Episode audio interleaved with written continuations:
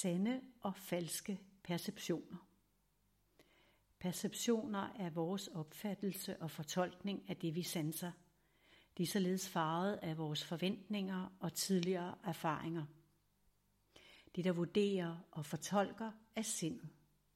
Sindet kan beskrives som en formløs energi, et fænomen, der skabes ud af vores personlige erfaringer gennem livet. Så sindstilstanden varierer fra tid til anden. Det kan være vanskeligt at adskille sindet fra det, der kaldes egoet og personligheden. Og måske er det blot lidt forskellige navne for samme fænomen, som alle er opfundet af menneskesindet. Måske kan det siges så enkelt, at vi oplever verden gennem hver vores filter, og det, der oplever, er bevidstheden. Hvis man ser tilbage på sit liv og de historier, man fortæller om sig selv, vil man kunne opdage, at filteret, sindet, personligheden, fortællingerne ændrer sig over tid. Det, som forbliver uændret og upåvirket af livets foranderlighed, er det, som er. Vi kan ikke afgøre, om et andet menneskes oplevelser er sande eller falske.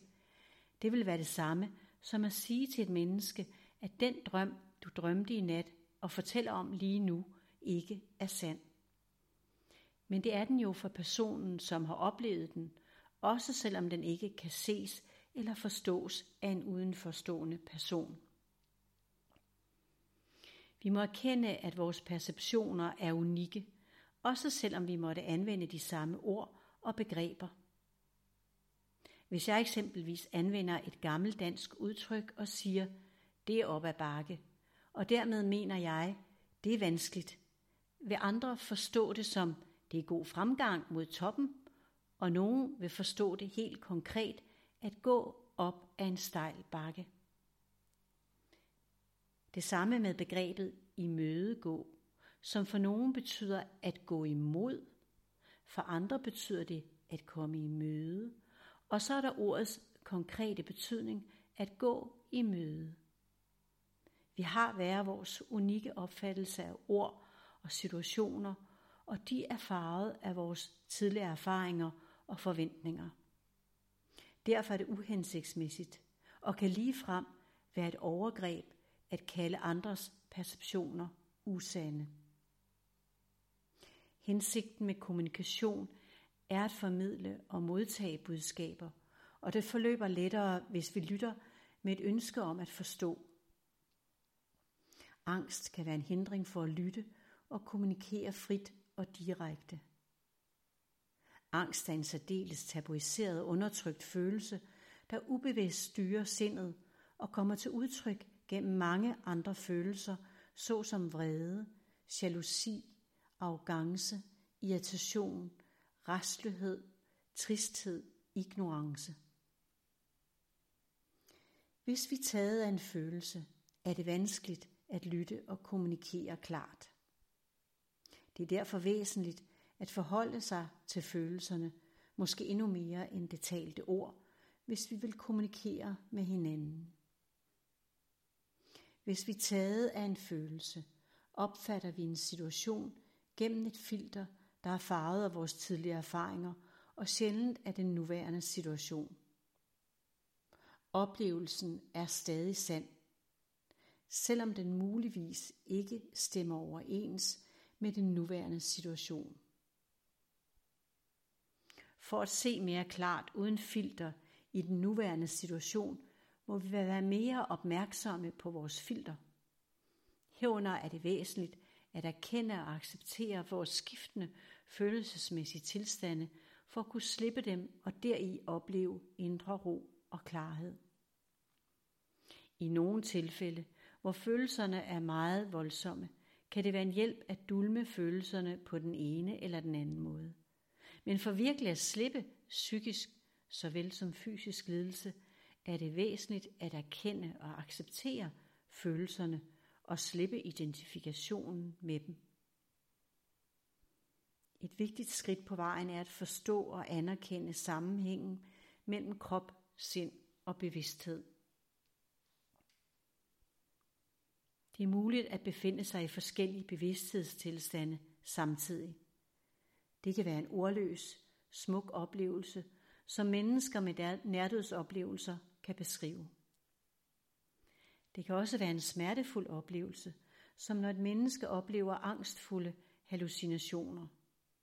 Det er svært at være vidne til et andet menneskes lidelser, og forsøger vi at hjælpe, kan vi komme til at tage ansvar for noget, vi hverken kan eller skal tage ansvar for, det vi dybest set ikke ved lidelsen, ved, hvad lidelsen handler om. Hvis et menneske frivilligt overlader ansvaret for sit velbefindende til en anden person, er det vigtigt, at der er klarhed om, at ingen kan tage det fulde ansvar for et andet menneskes liv. I bedste fald kan vi støtte, styrke og lindre hinanden, uden at påtvinge den anden vores egne overbevisninger. Samtidig kan vi gøre vores bedste for at møde hinanden i vores forskellige opfattelser af livet, for derigennem at blive mere medfølende og bevidste mennesker. Når vi først forstår og anerkender, at vi oplever verden gennem hver vores filter, så er den psykotiske patients virkelighed, huske anestesi-patientens virkelighed, nærdødsoplevelse patientens virkelighed, drømmenes virkelighed og den såkaldte normale virkelighed alle sande. Det er et udtryk for en normal variation af, hvordan verden opleves i forskellige menneskekroppe på et givet tidspunkt i deres liv. Det lyder muligvis usandt for nogle mennesker, og det modsatte for andre. Sådan er verden fuld af forskellige perspektiver og polariteter. For mig er alle perceptioner sande, uanset om det er en tanke, et billede eller et fysisk fænomen. Spørgsmålet er, om vi er i stand til at kommunikere og manifestere det, vi oplever, så det bliver forståeligt og synligt for andre. Tænk, hvis det menneske, der fik ideen om at lave et bord, eller en bil, eller et fly, aldrig havde forfulgt sin idé, fordi det blev mødt med en afvisning i retning af, det er tankespind. Og hvem ved, måske blev det også mødt sådan i første omgang. Men heldigvis er livet forunderligt, kraftfuldt og magisk i os alle, uanset om vi måtte forsøge at kontrollere det. Når alt er sendt, hvem og hvad kan vi så tro på? Vi kan tro på vores egne sansninger, herunder vores intuition, som er den specifikke inspiration, der kommer fra vores højere bevidsthed. Dernæst kan vi forholde os til vores perceptioner som det, de er. Forbigående fænomener. Derigennem kan vi erkende det, som vi dybest set er. At tro på andre mennesker er et spørgsmål om tillid. Vi sanser for det meste ganske vel, om andre mennesker taler deres sandhed uden skjulte hensigter om at opnå noget for egen vindings skyld.